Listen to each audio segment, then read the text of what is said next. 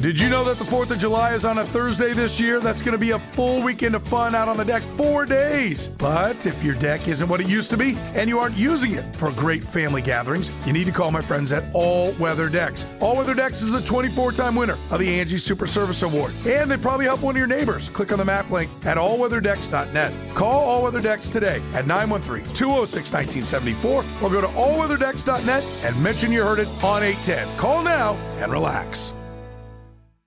Largest 5G networks? Nope. It's the Ding. Oh, yeah. Love the Ding. Right? It's all about the Ding. It's the Dingarooski, the Dingarona, the Ring-a-Ding-Ding.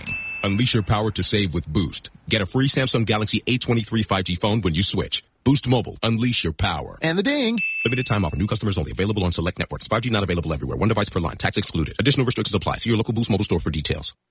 What do you mean he went searching for fresher powder? We have full classes today. Instructor down at Vesper Ski School. Toward each other to snowplow, honey, not away. She needs more ski instructors to slalom through the day-to-day. Pizza, fries. Whoa, Braley, no, pizza.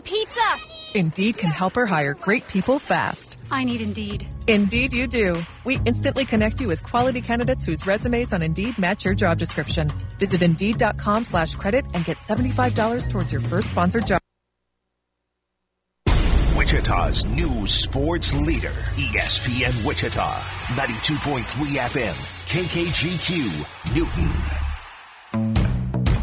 This is the Shane Dennis Show on the new ESPN Wichita, 92.3 FM. Yes, it is, and welcome in to another edition of the show. It's Wednesday. Happy hump day, everybody. Happy noontime. Jack Johnson alongside, bringing you episode 437. You can call us, as usual, 316-669-4996. You can text us, as always, anytime you want. 316-247-0923 is a text line. You can tell your smart speaker, if you're puttering around the house, to play KKGQ. 92.3. Tune in on your phone, ESPNWichita.com, on your laptop, on your computer. Follow us on Twitter. Be our friends on Facebook. It is March 8th, and we are headed for a high of 51 degrees today in Wichita. All right, today, here's what we got for you. Besides our moment of levity in our day, we have some interesting news out of the WAC, and it has to do with tournament seedings for their conference tourney that cranked up yesterday and last night. Spoiler, it kind of has to do with, well, it does have to do with KenPom rankings. And I thought in the first segment we'd talk about that and see if that's the way of the new world. And for those of you that don't know, I'll tell you who Ken Pomeroy is. That's his real name. Pomeroy is his last name. I'll tell you who he is. I'll give you a little rundown of who Ken Pomeroy is, now he got started, and how he has totally affected the seeding of the WAC tourney. The WBC is upon us, and we'll have some audio from Mark DeRosa coming up in the second segment, and Jack can give me his assessment of how that game went down last night at, 10 o'clock? Between 10 o'clock and then got a glimpse of Chinese Taipei and Panama at 5 this morning. So it was the Netherlands and Curacao or somebody like that at Cuba. 10 o'clock? Cuba. That's right. Yeah, it was Cuba.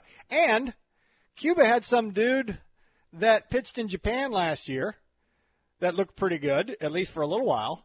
I know it tweaked Jack and I both. So anyway, we can talk WBC at 12:25. Then the Twitter tournament, round two, rages on, round two of the serial tournament. We'll have some headlines and some Chris Kleiman audio. And the 1 o'clock hour, he spoke to the media after he sat down, had a little spring ball talk. So we'll hear from him coming up at 1 o'clock. Jerome Tang, Coach of the Year, not surprisingly. So we'll talk about him. And Wichita State women's basketball had a real, they had a historic win yesterday. And they continue their run through the American tournament down in Fort Worth. So we'll talk about that, all that at 1 o'clock. What a moment coming up at the bottom of second hour, WHAM, we call it. Some historic audio that we'll revisit, and we'll talk about all that. And then I'm old Jack Young to wrap up the show. So that is what we got for you today. And without further ado, a midweek edition of Jack Johnson's Moment of Levity. Fire away, Jack. Well, this is actually so unfortunate because I just had my joke pulled up, and then I pulled up the KenPom rankings, and I forgot I used the same tab as I did where I had my joke pulled up. So I got to tell me a knock-knock joke then. Oh, hold on. I can still pull up a good dad joke here. Don't worry. I'm quick. Good. I'm quick with looking up some stuff. So here we go. Okay. My wife rearranged the labels on my spice rack. Haven't confirmed. Oh, I don't know if I can say, okay, I can't say that one. Hang on. I think my wife, what was the one about, I told my wife to let go of all of her, God, what was it? And then she let go of me or something. Have you seen that one lately? I think I have. Across. Yeah, I can't remember the punchline, so that's awful. We can do this one. Here we go. This one's PG. I tried to walk into one. I realized the punchline was not sufficient enough. They usually are fine. Totally safe, yeah. A shark can swim faster than me, but I can run faster than a shark. So in a triathlon, it would come down to who was the better cyclist. Yes, yeah, I saw that one yesterday too. I dig that one. All right, it's March 8th. It's International Women's Day. Each year celebrating the social, economic, and political achievements of women around the world. National Peanut Cluster Day is today. I like me some peanut clusters. Had some over Christmas. Couldn't get enough of them. My sister makes them quite well. Melted chocolate mixed with peanuts. Perfect combo of sweet and salty deliciousness. I concur. National Proofreading Day. National Registered Dietitian Nutritionist Day. Perhaps clashing with Peanut Cluster Day. And it's National Oregon Day. Jack? What state is Oregon? Nickname and or which one to join the union? Let's go 34. 33. And what state is it? What's it called? I want to say it either has something to do with the trail, like the Oregon Trail, but it wouldn't make sense. No. It wouldn't be the duck state, would it? No, but you're on the right track. Ooh, process it's going to be a bird. It's going to be a bird. No. Oh. No, if it's not a duck, which is the nickname of Oregon, what would it be? The Beaver State. It's the Beaver State. Exactly. Yes. Tomorrow we'll have 5 days to tell you about on March 9th when we get there. 1817, the year. March 8th, the New York Stock and Exchange Board is formed. In 1863, the name would be changed to New York Stock Exchange. Originated at 68 Wall Street and can be found today at 18 Broad Street in the corner of Wall. Let's see. 1948 in McCollum versus Board of Education, the United States Supreme Court rules for the first time that religious instruction in public schools is unconstitutional. Birthdays, 1839. Josephine Cochrane, American inventor, patenting the first commercially successful dishwashing machine. 1943, Lynn Redgrave, the American-winning British actress, brought to life countless roles, both stage and screen, in her nearly 50-year career. Lynn Redgrave, born 1943. All right, so the WAC tournament, among others, started yesterday/last night in basketball. And I found it interesting that I think about this time yesterday, I discovered this, I guess. College basketball's embrace of analytics has transformed how games are played, how performances are measured, and now how a conference seeds its tournaments. The Western Athletic Conference made a groundbreaking decision this offseason, and I'm not sure how that slipped by me. It could have been because it's the WAC, but, you know, whatever. No offense to the WAC. But instead of finish in determining seeding by order of finish, conference records no longer matter to determine postseason tournament seeding in the WAC. Instead, it has introduced an analytics-based seeding formula that also accounts for teams' non-conference schedules and results. So WAC teams are now rewarded for scheduling better opponents and winning, and getting dinged for scheduling worse opponents and losing.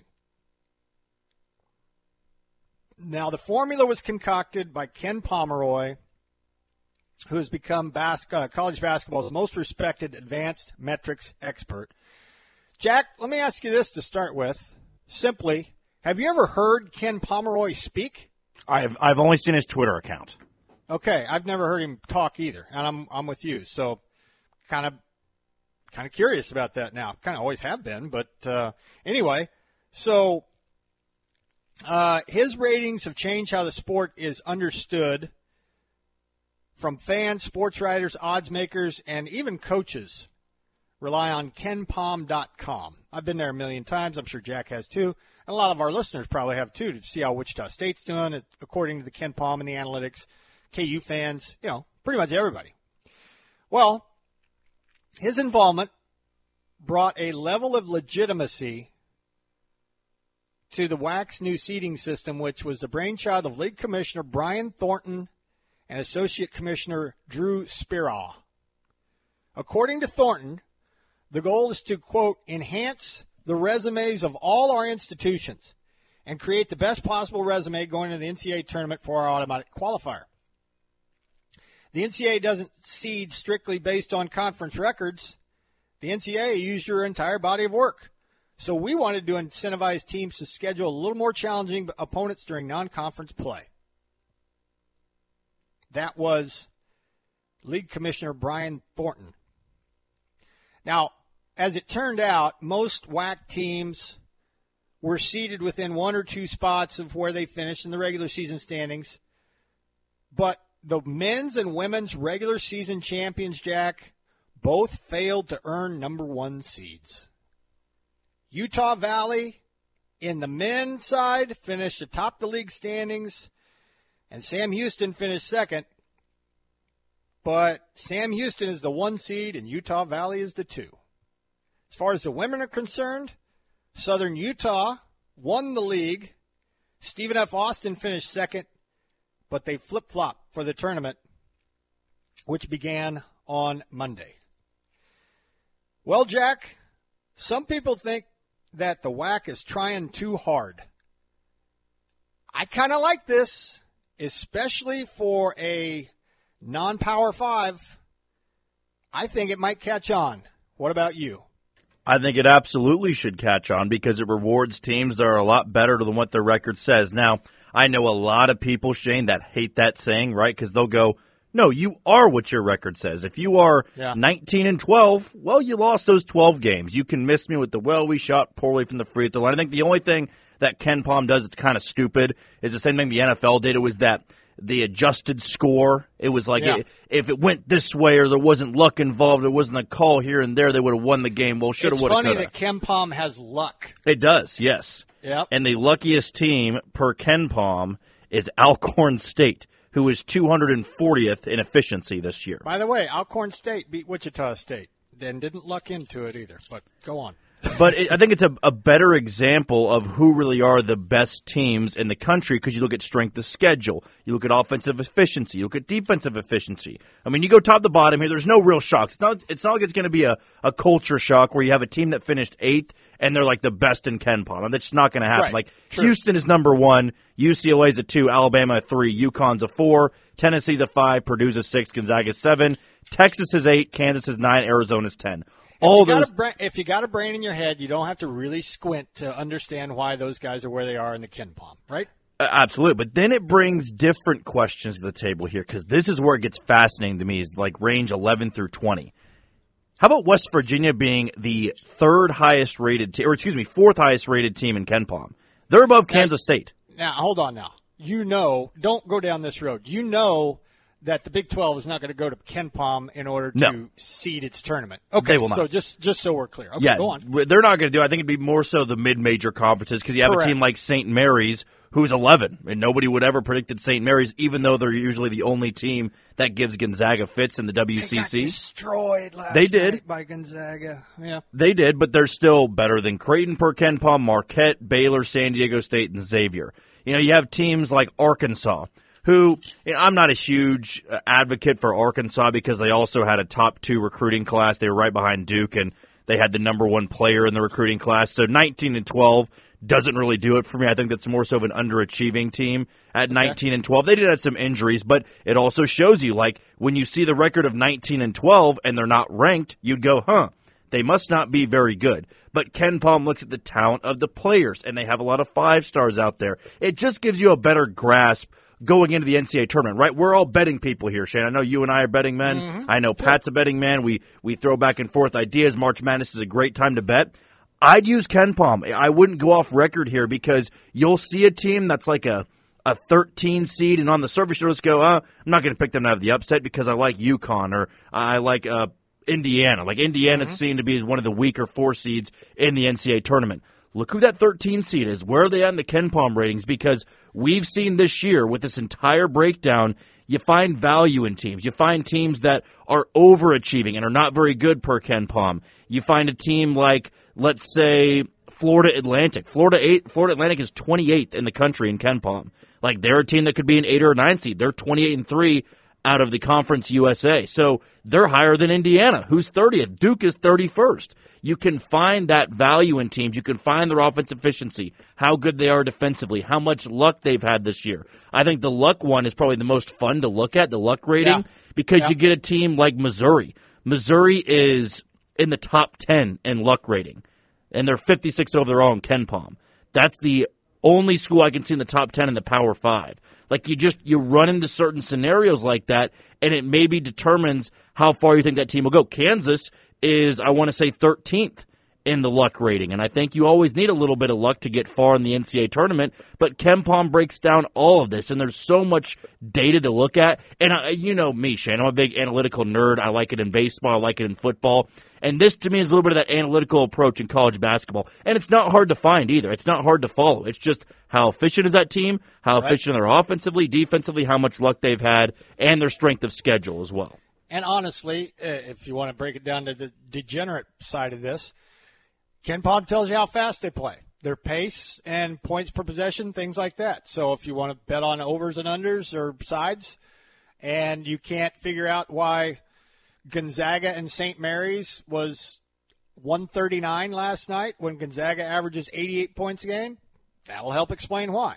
So anyway, so if the goal is to win NCAA tournament games, then this approach probably would make some sense and could spread to some other one-bid conferences like the WAC. By giving the number one seed to the team it believes has the best NCAA resume, the WAC increases the chances of that team making the field, earning a higher seed than any other WAC team, and ultimately winning a game or games. Now, the WAC isn't the only conference getting creative with new ways to improve NCAA tournament resumes. 5 years ago, Conference USA adopted a new schedule that pitted its top teams against each other down the stretch.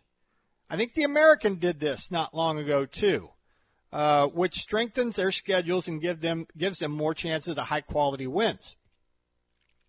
Every conference certainly wants to win as many NCAA tournament games as possible, and some are willing to go to extreme lengths to set themselves up for success, and the WAC is on to something, as far as I'm concerned. A couple of years ago, I think I'm right about this. Excuse me. You mentioned, Jack, about luck. And luck is defined, at least partially, by KenPom, by how many one possession or games within 5 points that a team wins or loses. And I want to say during Wichita State's American Conference Championship run a couple of years ago, I think they were one of the luckiest teams in the country. And luck for, you know, the layperson, you look at a team and say, oh, God, they got lucky. No, this has analytics behind it. And then you're not necessarily destined to continue to be lucky year after year after year. It's almost like in football, wouldn't you agree, Jack? If the Chiefs led the league in turnover margin, that's not something that's sustainable from one year to the next. That's generally luck, right? 100%. And good way to look at this in a sports perspective. You're lucky that you won a lot of one-possession games. You're lucky that you were plus 20 in the turnover margin if you're an NFL team. That's probably not going to happen again one year after the next. Yeah, I think it's a great way to measure it. And also at the same time, you know, when you look at the KenPom ratings, we just brought up the luck rating, and you said, you know, there's teams that are incredibly lucky in the conference tournament. You want to look at luck first and then go to their strength of schedule. For example, I mentioned Kansas being about 13th on the luck factor. Well, they have the number one strength of schedule in the country. The average offense they face is usually top three in KenPom, and the average defense they face is top two in KenPom. So when you look at the luck factor and it's those one-possession games, well, who are their opponents, right? If their luck factor's really high, like Alcorn State, well, they are a really lucky team because they're also not playing a very hard schedule. Right. So always factor that in when you're looking at luck and how sustainable it is. If the luck factor's high, if they're top 20, but they have a really tough schedule, then they're a good team. They're not just benefiting by luck. They're just winning a lot of those one-possession games, having some luck, but also not always on that benefiting side because of how hard their schedule is. Now, getting back to Ken Pomeroy, who is he? Well, he created the college basketball website and statistical archive, KenPom, of course. It includes his college basketball ratings, statistics for every NCAA men's basketball team, with archives dating back more than 20 years. He's also got a blog. Everybody's got a blog. His work on tempo-based basketball stats, as Jack and I have kind of touched on here, is compared by many to the work of Bill James in baseball. As of the spring of 2012, Pomeroy was also an instructor of atmospheric sciences at the University of Utah. Yes, he used to be a weatherman. He earned an undergraduate degree at Virginia Tech, graduate degree in atmospheric science at Wyoming, of all places, and after working as a meteorologist for the U.S. government, he quit that job to focus full-time on his website. So he probably made the right decision, although being a weatherman for the government is probably not terrible work either. And he previously worked with the Rockets, Houston Rockets, with general manager Daryl Morey. He's written articles in The Times, ESPN.com, SI, and he was a co-author of the 2008-09 College Basketball Prospectus, and he's been an author for the last 4 years. But his big deal is his website, helped to explain basketball on a possession-by-possession level.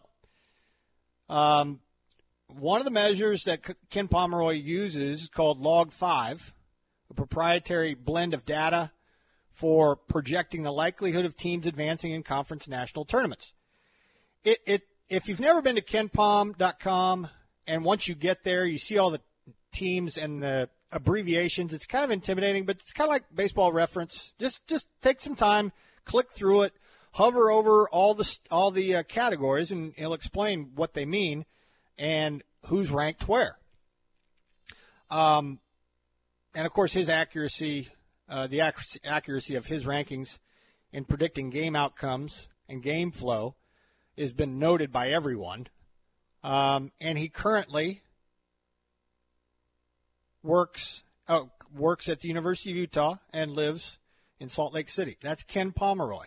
That's who he is, and that's what he does. And the WAC has decided to seed its teams according to who's where in the KenPom in the conference tournaments. Speaking of the conference tournaments, more tickets punched last night. Most of these teams are going to get seeds in the teens. Obviously, most of these are lower major schools from conferences that will probably only get one bid. I don't know if Fairleigh Dickinson did it last night. I think they did it a few days ago, but they're probably going to be a 16. They won their tournament. Or Roberts blistered North Dakota State last night. ORU projected by Joe Lunardi to be a 12. So the Summit's probably a one-bid league, but ORU, I think, won 30 games. And it was interesting. They were talking last night that if ORU hadn't beaten North Dakota State, even though they had an obscene amount of wins, their net wasn't good enough. The KenPom and the net wasn't good enough. They probably weren't even on the last four out list. But they get in as they routed North Dakota State last night. They'll probably be in the 12 range. Northern Kentucky, likely a 16. They punched their ticket, and a couple of 14-ish seeds also in Louisiana out of the Sun Belt, and Furman, likely a 14 as well. Jack and I briefly mentioned that Gonzaga took apart St. Mary's. That was really never a game. Gonzaga is likely to be a 3, and St. Mary's is likely to get in as a two-bid league, or at least two out of the West Coast Conference. But Gonzaga probably a 3 seed. We'll see how things shake out. But 5 more tickets were punched last night, and there you have that with the WAC turning to the future, trying to hook up their teams that try to help themselves. All right, last night the World Baseball Classic got going late last night and into the middle of the night and the wee hours of the morning. And we will talk about it. Jack's a big WBC guy, and I don't mind it either. And who is likely to win it, who's favored, and some audio from our skipper, Mark DeRosa. All that's coming up. It is 12:25 here on a Wednesday. Shane Dennis Show. You're listening to The Shane Dennis Show on ESPN Wichita, 92.3 FM. What do people with blindness or low vision need to live to the fullest? Just ask them. It's skill development, scientific breakthroughs, knowledge-based jobs, and the same opportunities as everyone else. When you give to Envision, whether it be your time, donations, or your engagement, you make it all possible. That's because at Envision, they don't focus on the disability. They value the ability. They choose not to envision a world without sight, but to envision a world where people who are blind or visually impaired are empowered to reach their full potential. Learn more at EnvisionUS.com. First, we decide where we want to go. Then we need to know the best way to get there. Hi, my name's Adam Barada. I'm the owner of Advantage Gold.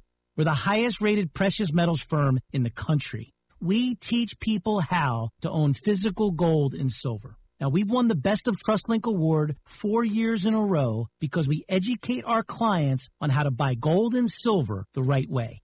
We don't pay celebrity spokespeople millions of dollars. We'd rather pass that value on to you. Call 800-900-8000 and speak with one of our experts. We'll send you a free gold kit along with my latest #1 national best-selling book, The Great Devaluation. Call 800-900-8000. That's 800-900-8000. Get the best information, the best process, the best service, the best value. Call Advantage Gold at 800-900-8000. Call 800-900-8000. I tend to second-guess dinners with friends because they're often interrupted by diarrhea, gas, bloating, stomach pain, or oily stools. It turns out I have EPI, or exocrine pancreatic insufficiency, which means I'm missing the enzymes needed to digest food. My doctor prescribed Creon, pancrelipase, an oral prescription medication that replaces pancreatic digestive enzymes. Creon treats EPI due to cystic fibrosis, chronic pancreatitis, pancreatectomy, or other conditions. Creon may increase your chance of fibrosing colonopathy, a rare bowel disorder. Tell your doctor if you have a history of intestinal blockage or scarring or thickening of your bowel wall, if you're allergic to pork, or if you have gout, kidney problems, or worsening of painful swollen joints. Call your doctor if you have any unusual or severe gastrointestinal symptoms or allergic reactions. Take Creon as directed by your doctor and always with food. Do not chew capsules, as this may cause mouth irritation. Other side effects may include blood sugar changes, gas, dizziness, sore throat, and cough. These are not all the side effects of Creon. Creon is the #1 prescribed EPI treatment. Ask your doctor about Creon for EPI and visit Creon.com or call 800-633-9110 to learn more. That's CREON.com. Sponsored by AbbVie. Here in Manhattan, every man is a Wildcat. Into the corner for three. Yes, sir! Yes, sir! Join us for the start of a new era. Our next head basketball coach at Kansas State University, Jerome Tang. Be a part of the Wildcat journey all season long on your home for Kansas State basketball. Thursday, Kansas State faces TCU in the Big 12 tournament. Hear the tip-off at 8:30 right here on the home of the Wildcats, ESPN Wichita, 92.3 FM.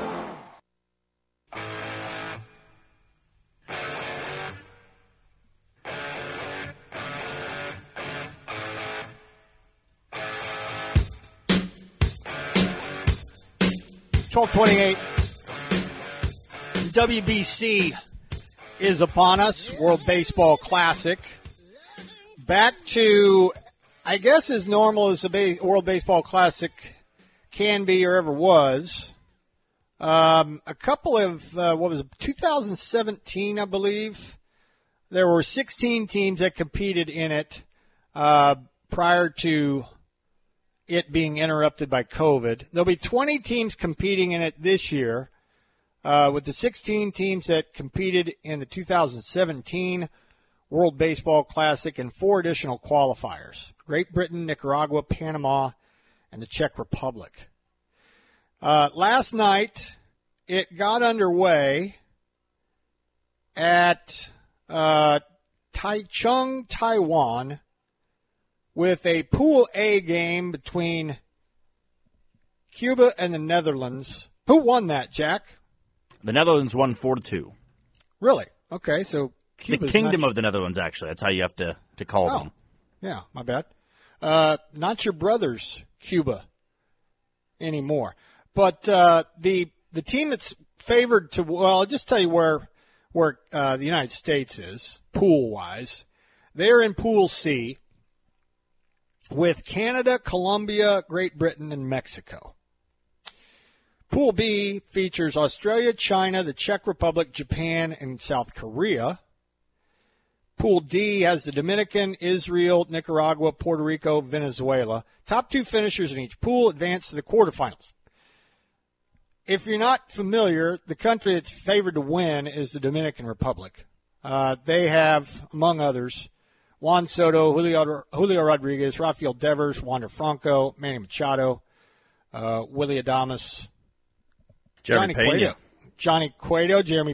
yeah. Sandy Alcantara. Is that the dude from the Marlins? Yeah, they got a loaded staff. Christian Javier as well from the Astros. Oh, okay, good luck. Japan has the next best odds. The Dominican plus 200 as of a few days ago. I don't know about now.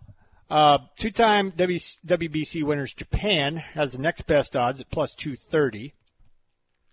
The United States, of course, features Brady Singer and Bobby Witt, in addition to Mookie, Goldschmidt, Trout, Arenado, I should say. They are at plus 250, U.S. is, followed by Venezuela, South Korea, Puerto Rico, Czech Republic faces longest odds to win it. Four stadiums will host, including Pool A in Taiwan, Pool B and quarterfinal games at the Tokyo Dome, Pool C games at Chase Field in Phoenix, and at Lone Depot Park in Miami, we'll have Pool D, quarterfinal, semifinal, and championship. There are 47 games, and they are aired across a kind of a myriad of Fox stations. Where was it last night? Was that Fox Sports 1 where we had to go? That was FS2, I think. It was FS2 or FS1. I can't remember if they were broadcasting on both. I think I was watching on FS2. Okay. Were you watching it on like an app or something? YouTube TV. Yes. There you go. Yep. Well, I have cable, so I think mine was FS1 and Channel 60. So Tuesday, last night, was first game. Today, first thing in the morning, like Jack said, at dark o'clock, Panama and Chinese Taipei. Tonight, Australia, South Korea, Panama, Netherlands. And then on Thursday, there are four games. Friday, there are four games. And we don't play until Saturday at 8 o'clock against Great Britain. And there'll be a bunch of games on Saturday starting at 4 a.m. Central Time in the morning. So, the WBC field not only set, but we're off and running. And if you're a fan of the United States, you're going to have to wait until Saturday to watch our guys play. Speaking of our guys, Mark DeRosa met with the media not long ago. So let's hear what he had to say ahead of the World Baseball Classic. Here's Mark DeRosa. D-Row, take me into the room, man. Take me into the room. What was that moment like, addressing this collection of talent? Yeah, pretty humbling and pretty, I mean, so honored. Honestly, when I stood up, I thought about what I was going to say to them for 3.5, 4 months almost. And to be in there and to see, I mean, the greatest players in the world, kind of listening to what I had to say was truly humbling. I just wanted them to understand this is different. This is not an exhibition. This is a competition. It's quick. You're coming out of 2 weeks of spring training where you can kind of ease into things. Man, there's going to be 45,000, 50,000 people in the stands when we play Mexico. It's on. And that was kind of my message. I just wanted them to understand, you know, the rah-rah stuff over 162 falls kind of flat at times. 7 games in 11 days, it doesn't fall flat. It's a sprint. So, we have to become a team quick. Yeah. So, how do you do that? Yeah, I think it's been done, to be honest with you, JP. From the moment I was named the manager, Andy Pettit, the pitching coach, we have had unbelievable conversations with all these guys. I wanted them to walk in the room today and not feel like they were meeting us for the first time, or the players. We spoke to all their pitching coaches, all their managers. We know how to handle them, what's expected, how to get them back to their parent club, healthy in one piece, but kind of like a Bronx Tale, right? Now you can't leave. I got you in the room. Now you can't leave. So we're going. I love that movie. Yeah, we're going for this. We're going for this. You've got so many options at the top of the lineup. Yeah. How exciting is the option of having Trey Turner be your leadoff man? You know, it's funny. I'm actually going to talk to Trey today. I haven't spoken to him except to say hello. But after careful consideration, we're probably going to lead off Mookie. It just makes sense the way our lineup's constructed. I've asked everybody under the sun, the wise in house, how to create the perfect lineup, how to be not give our opponent any chance to kind of find a window or a lane for them to bring in somebody that could have success. So. The other team's got their hands full. You really can't go wrong with this lineup, to be honest with you. You can kind of put it in a hat, but there'll be a rhyme and reason to why we do everything. What about the rhyme and reason for Game 1 from a pitching perspective? Do you know starting, who's piggybacking that starter? Do you have a plan? I have a plan. I'll announce it. Adam Wainwright's going to start Game 1 for us. I think he's the perfect guy to set the tone for this rotation. We've looked at it a myriad of ways. What the opponent teams can and can't do, who makes the most sense, who sets the tone for us, the whys and hows. So it'll be Waino getting the ball to get us rolling. Adam's teammate Paul Goldschmidt. Yeah. What does it mean to have his presence along with Nolan Arenado as the two returning position players from last time? Yeah, I think the thing for me is the fact that Paul in 2017 will tell you himself didn't have a great tournament. Neric Hosmer ended up playing the majority of the time, and for him to be so quick to want to come back here, he's made it known to the guys on this team, and he's spoken to them about the fact that, listen, it's going to come quick. There's a reason I'm back and wanting to be a part of this. And Nolan's been one of my favorite conversations from the start of this thing. I mean, probably spoken to him just about as much as anybody, him and Mike Trout. So trying to get these guys to feel like, I don't necessarily think there needs to be an alpha in the room. I think you let that happen by itself. But if there is one, it's probably, a Mike or a Nolan. When that speech started, there was an alpha in the room. Mark DeRosa, in your life, is that one of the top 20 coolest moments of your life? I felt like I was getting married. I'm not going to lie. That nervy feeling, like your whole world's watching. Yeah. That's great. Honored. And honestly humbled, and I wanted them to know how much I appreciate what they do. Greg, we get paid to watch them every night. I'm blown away by their talent, and I wanted them to know that, but I also wanted them to know, how quick we need them to come together as a team. There's a reason they're here, right? No doubt. They're putting USA across their chest for whatever personal reason who they want to play for.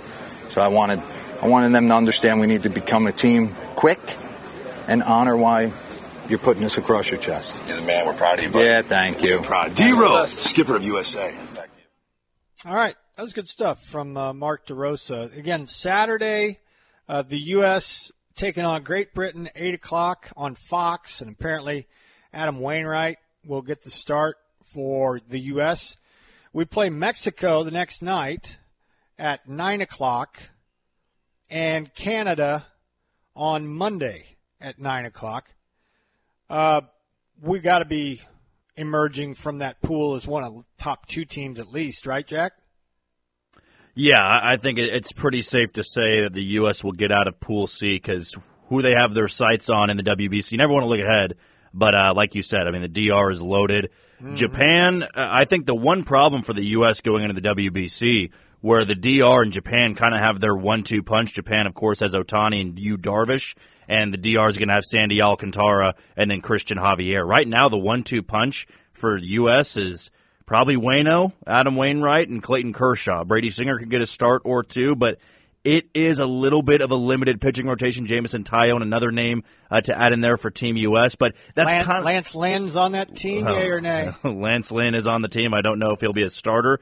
He's actually good in spring, so maybe they will give him a start or two. But not to worry, that's kind of the same thing that the U.S. had in 2017 when they won it all, their first WBC championship. Like Danny Duffy was getting starts for Team U.S. So they're pretty much loaded offensively, whereas the other teams, the DR is probably the only team that's loaded on both ends, and they also have an incredible bullpen. It kind of concerns me as well that the U.S.'s bullpen isn't as stout as a team like the DR's. But, yeah, to get out of Pool C, as long as there's no major hiccups or injuries to happen, I'd expect Team U.S. to easily get out of Pool C.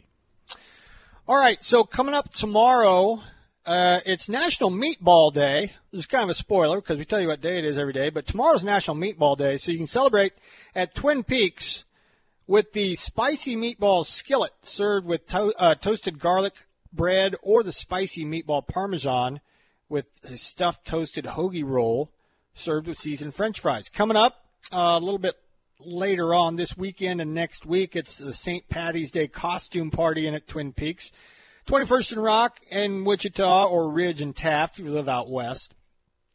And then, of course, they'll have the Selection Sunday show. Head into your favorite lodge and fill out your bracket in person. Otherwise, you can go online to do that. You'll automatically receive a free chips and queso bounce back just for showing up. So if you go on Sunday and fill out your bracket in person after Selection Sunday, they'll just give you some free chips and queso bounce back just for signing up. If you want to do it online, go to TwinPeaksBracketChallenge.com to register and learn more as you get ready for the madness by signing up for the Twin Peaks Bracket Challenge. It's 12:41. When we return, round two of the Cereal Wars tournament. On Twitter, at ESPN Wichita is where you can go.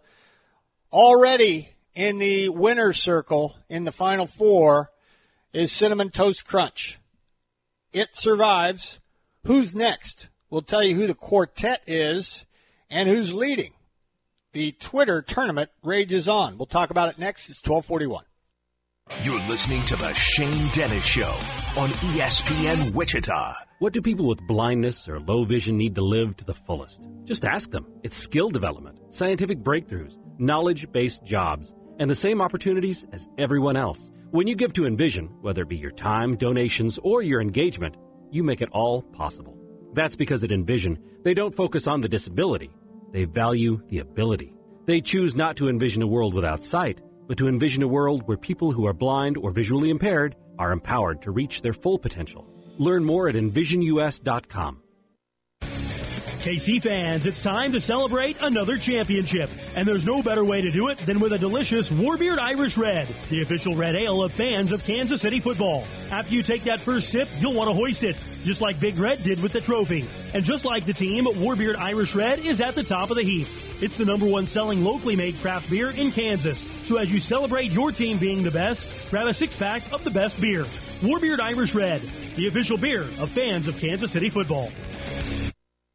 What does it feel like to be in Kansas City, the soccer capital of America?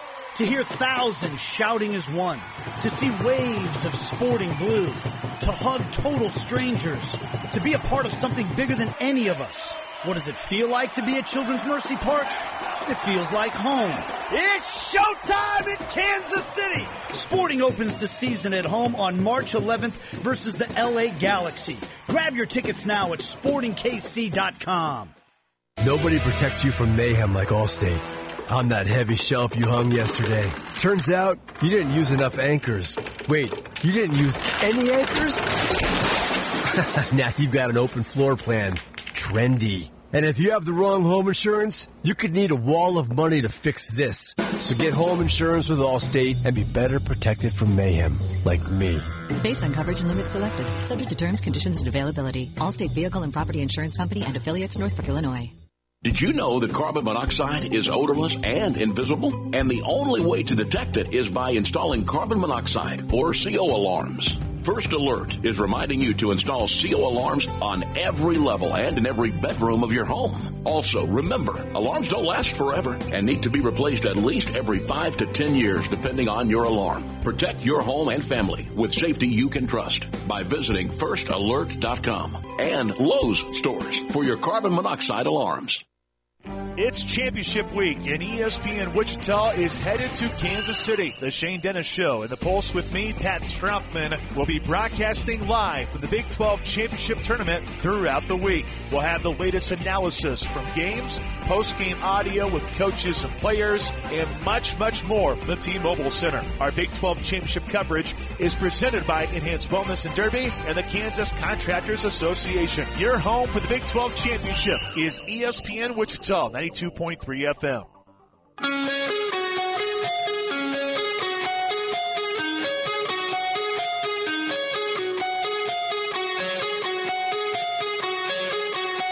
It's 12:44 here on a Wednesday. Tomorrow and Friday's show will be from Kansas City. If you paid attention to the promo in the last stop set, Pat told you that. We'll be up there at Power and Light covering the Big 12 tournament. We'll have some special guests for you, a special Pulse show tomorrow. And special, by special I mean elongated. Pulse will be from 2 to 6 tomorrow from Power and Light. I'll have a special guest tomorrow in the second segment. He makes his return to the program. Mitch Lightfoot scheduled to join.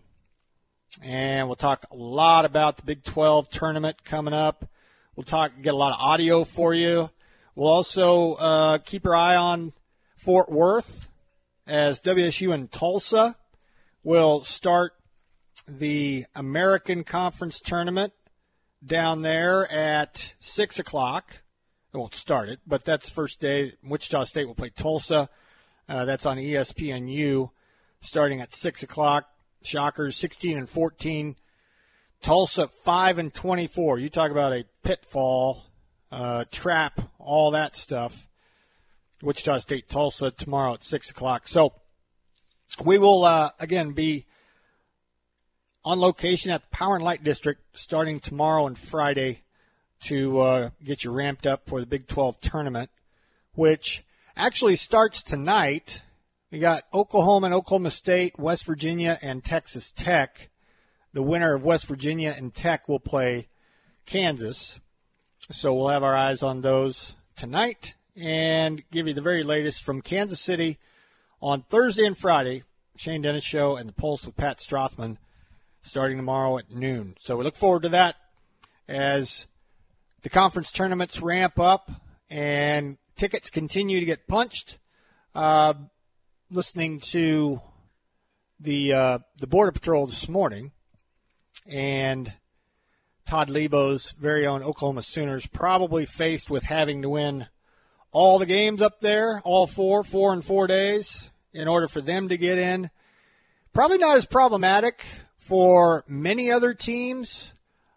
Jack, would you agree that OU, of course, it's almost impossible. They got to win it all. But would you also agree that Texas Tech is the only other team that's not safe that might want to win at least one? Everybody else, okay. What say you? I think Oklahoma State's going to need a win here. I think they likely need two, dare I say, because already they're on the bubble. I think Joe Lunardi has them as one of the first teams out, if not the next four out. And they are 17-13 right now. They've lost 4 or 5, and they get Oklahoma up first. You beat Oklahoma, Congratulations, you beat the 10 seed in the Big 12 tournament. Unfortunately for the Cowboys, where they really had a top five spot in their sights about 3 weeks ago. It was on Valentine's Day when they hosted Kansas. In fact, it was on Valentine's Day when they hosted Kansas and had a chance to leapfrog the Jayhawks, who, of course, went on to win the conference outright. It's bonkers to think about, but this Oklahoma State team, they need a bit of a miracle. They're going to need to beat Oklahoma and then beat Texas to even have maybe a fighter's chance to get into the NCAA tournament because of that sluggish start at the – or not sluggish start, a sluggish finish to the regular season. They're going to need two wins in Kansas City. I think West Virginia, they need to beat Tech. It doesn't matter then if they lose to Kansas. They're right now predicted to be a 9 seed. But I think the first 7 teams in the Big 12, they're pretty much safe. As for the Cowboys, Sooners, and Tech, they're going to need a little bit of a push. More so, the Sooners and the Red Raiders likely need to get to the championship game, if not win it. The Cowboys need about 2 wins to get into the NCAA tournament. Okay, so a couple games tonight, and then it'll really crank up starting tomorrow over in Kansas City, and we will be there for you to bring you all the info that you want to hear about and all the people you want to hear from. All right, the Twitter tournament continues. Round 1 is in the books. It has to do with breakfast cereals. They are the greatest of all time, as ranked by me. And Cinnamon Toast Crunch is moving on. The number 1 overall seed took down 53% of the vote yesterday. And it was pretty much just a battle for second. Grape Nuts really leveled off, only got 18% of the vote. Honeycomb, 17%. Apple Jacks, 12%. So it was as I ranked Cinnamon Toast Crunch. In other words, the number 1 overall seed breezed through their bracket. Cinnamon Toast Crunch moves on to Monday's championship round. Who will join them? Round 2 is up right now. And my 2 seed is getting a run for its money. And so for as smart as I thought I was yesterday, you voters are punching a hole in my seedings when it comes to today. My number 2 seed was Cookie Crisp. Cookie Crisp, the 15 seed Raisin Bran, the 10 seed Lucky Charms, and the 7 seed Frosted Mini Wheats are in the quartet today. And unless something drastic changes, there's plenty of time left to vote. If you haven't headed over to Twitter, please do so. Vote and retweet. But right now, the 10-seed Lucky Charms, 43%, outdistancing, at least for right now, Frosted Mini Wheats, 29%.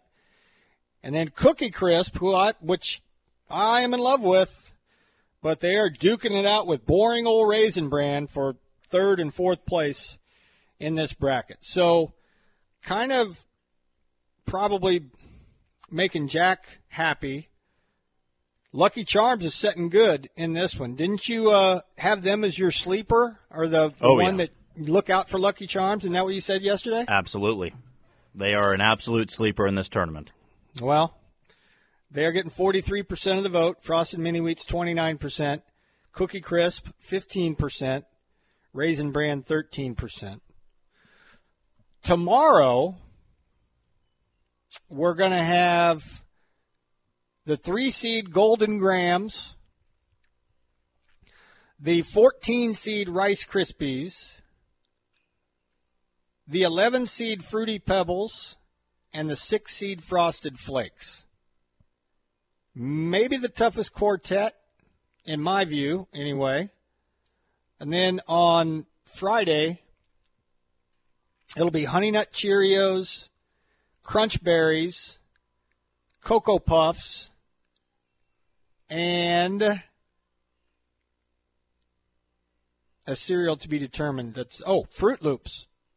Fruit Loops. Cocoa Puffs, Fruit Loops, Crunch Berries, and Honey Nut Cheerios. So anyway, we've got 4 more up there right now. Cookie Crisp, Raisin Bran, Lucky Charms, Frosted Mini Wheats. Please vote, retweet, write in if you want to, or make comments. You know who's going to be in it now that I spilled the beans. I was taking a task yesterday that didn't have Wheaties on there. look, Wheaties, I hate to say it. Like, if I include Wheaties, I got to put Corn Flakes on there, right? And how many votes would they get? Honestly. Oh. How many votes would Corn Flakes get, percentage-wise? Maybe 15%. You think people actually enjoy and eat Corn Flakes? Some have to, right? I guess. You know who I also left off was the Chex families, the family. They're wheat pretty Chex, bland. Rice Chex. Yeah. I know. See, and I hate to be this way, and the tweeter yesterday was right that we put far too much value on sugar. But if I'm going to eat cereal, I want it to taste good, and unless it's kind of sugary, I don't think it tastes good. Like, to me, that was the only way that grape nuts, when I was a kid, was palatable, if I put some sugar on it. Yeah, you really got to make an effort to make Chex taste good, unless you just like bland cereal. Same goes for Wheaties, kind of. Yeah, right? I don't think Wheaties are good at all. Yeah.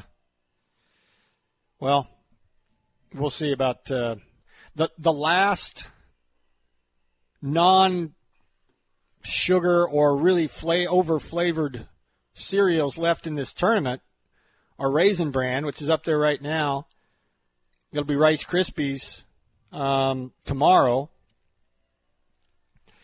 And I guess to some degree, although this is what took the place of Cheerios, Jack. I included Honey Nut Cheerios because just Cheerios, I mean, unless you're giving them to your infant to eat while they're sitting on their high chair, that's really all that Cheerios, just regular Cheerios without sugar on them, are good for your little kid. Hate to be that way, but let me have it if you have to on the text line for being too sugar-centric on this breakfast cereal tournament. 247-0923 if you want to take me to task, and I don't mind if you do it.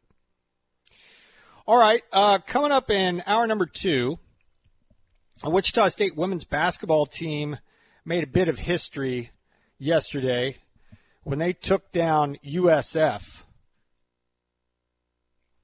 USF was the top seed in the American Conference tournament and had taken care of, well, pretty much everybody in the league, including Wichita State in the Bulls' trip to Wichita. But yesterday, it's not overstating it that Wichita State made history. And I will give you some details coming up at 1 o'clock and top of the second hour. Also, we'll hear from Chris Kleiman. He'll have some spring football talk, K-State head coach. We'll hear from him. Jerome Tang, the awards continue to pour in for him. Also, we'll have some news and notes about Craig Porter. He had an honor that was announced a little bit earlier today. Jerome Tang named AP Coach of the Year. And also Keontae Johnson and Marquise Noel were on the first team. Give you some details about that coming up in the headlines in just a little bit. Also, what a moment coming your way toward the bottom of the second hour. So we'll have some historic audio for you in a segment we call What a Moment. Audio from yesteryear throughout the world of sports. So all that straight ahead coming up in hour number 2 as we wrap up hour number 1. We're pretty much right on top of the hour, the Can Equip Case IH Red Zone Hour. Before we do that, though, Jack, I want to get your thoughts on something that was in the news. It was on social. So if it was in the news, then it was carried forward by people like me. So I guess I'll take some blame here. But did you see what LeBron James tweeted about Bronny, his teenage son, and some of the people in, I think, the G League that he was watching a day or so ago? Did you see that tweet? Yeah, he said like he's better than some of those guys around the league. Yes. What do you think he really meant by that? Now, he didn't name names, so we don't know exactly who he was talking about, but, you know, grown men that are getting paid to play professional basketball, is he just kind of talking up his kid and thinking, well, one of these days he can at least do that, or do you think it was even more than that? Well, I'll think number one here, and I know that LeBron is considered to be a very good dad. He has been present at Bronny's games, has been present at his other kids' games, and I'm blanking on his name now, so I think it's Bryce. Bryce, I think, is his littlest kid's name or the littlest son.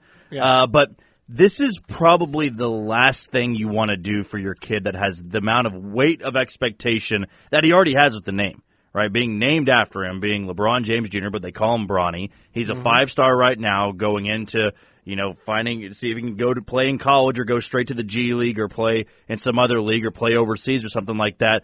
But you never want to do this because you know we saw this happen before. Not saying they're going to be the same type of player. The Ball kids. Yes. Lonzo Ball got hyped up so much by LeVar Ball, and without him saying anything, everybody hated him. Everybody wanted to hate him. Everybody wanted him to fail. And though he still was a pretty good player, people will call him a bust. People will call him a loser, a bum. Now he can't stay healthy. And that was because his dad said he was going to be better than Michael Jordan. He was already best in the league. And not saying LeBron's saying that, but the fact you're going to already go out there and say, well, he's already better than a lot of guys in the league. Well, let's wait till he gets in the league. And if he's really good, then you can make that statement. But I think sometimes parents, they should never do that to their kid. Let their kid go through their own progress. Let them go through high school. Let them go through college. If they choose to go to college, then through the draft. You don't want to put that weight of expectation on a kid that already is being compared to you, right? That you were this high school phenom. And that's totally unfair. It is absolutely unfair. He's one of the greatest ever to lace him up. You want to compare his kid to him? And Bronny's not close to what LeBron will. I don't even think he's probably deserving of being a five-star, but because his name alone, he's likely going to get that five-star rating, and he'll have a lot of great offers to go to Power 5 schools. But I think LeBron has been overall a very good dad to his two sons there in their basketball careers. But this, I think, was a little bit of a slip-up. There's one thing to have confidence in your kid than to go out there and say, hell, he's already better than a lot of these guys out here. Guys I'm playing against. Like, to me, I always, when I was growing up and playing sports, and I was, of course, nowhere near the level of where Bronny James was, but if my parents would have said, or, you know, sat there in my freshman games or my JV games and said, he's better than the guys that are playing right now, and vocalized that to other parents or posted it on Facebook, I'd say, you know what? You're not coming to my games anymore. You're not going to say that. Take that down. Yeah, because now people are going to hate me for no reason because I have my parent saying I'm already better than the kids that I'm playing behind. And that, I think, is unfortunate for Bronny because he's been quiet. He hasn't been overly cocky. And that was the same thing with Lonzo Ball. He didn't deserve all that hate, but it's because his dad was trying to live vicariously through him and try to pump him up. And he's being supportive. It's better than not being there. But I think some dads get carried away with putting the weight of expectation, sometimes not even knowing it, right? Maybe Bronny does have that confidence in thinking, hey, I am better than a lot of these guys. I can go to the league at 18. We've seen it before. But then you go and you play against grown-ass men, and they hear what your dad's been saying. And believe me, he's going to be hearing that over and over and over again, no matter if he's good or not. He could go in, be a great role player, and you know what? He'll get hate every single night because of his name, and that's so unfair for a kid who's not even going to be legal enough to drink. And he's going to get everybody's best shot from the players he plays against, too, because of this, whether LeBron thinks or likes it or not. All right, hour number one in the books. When we come back, some headlines for you. WSU women make history. We'll tell you how next. Wichita's new sports leader, ESPN Wichita, 92.3 FM, KKGQ, Newton.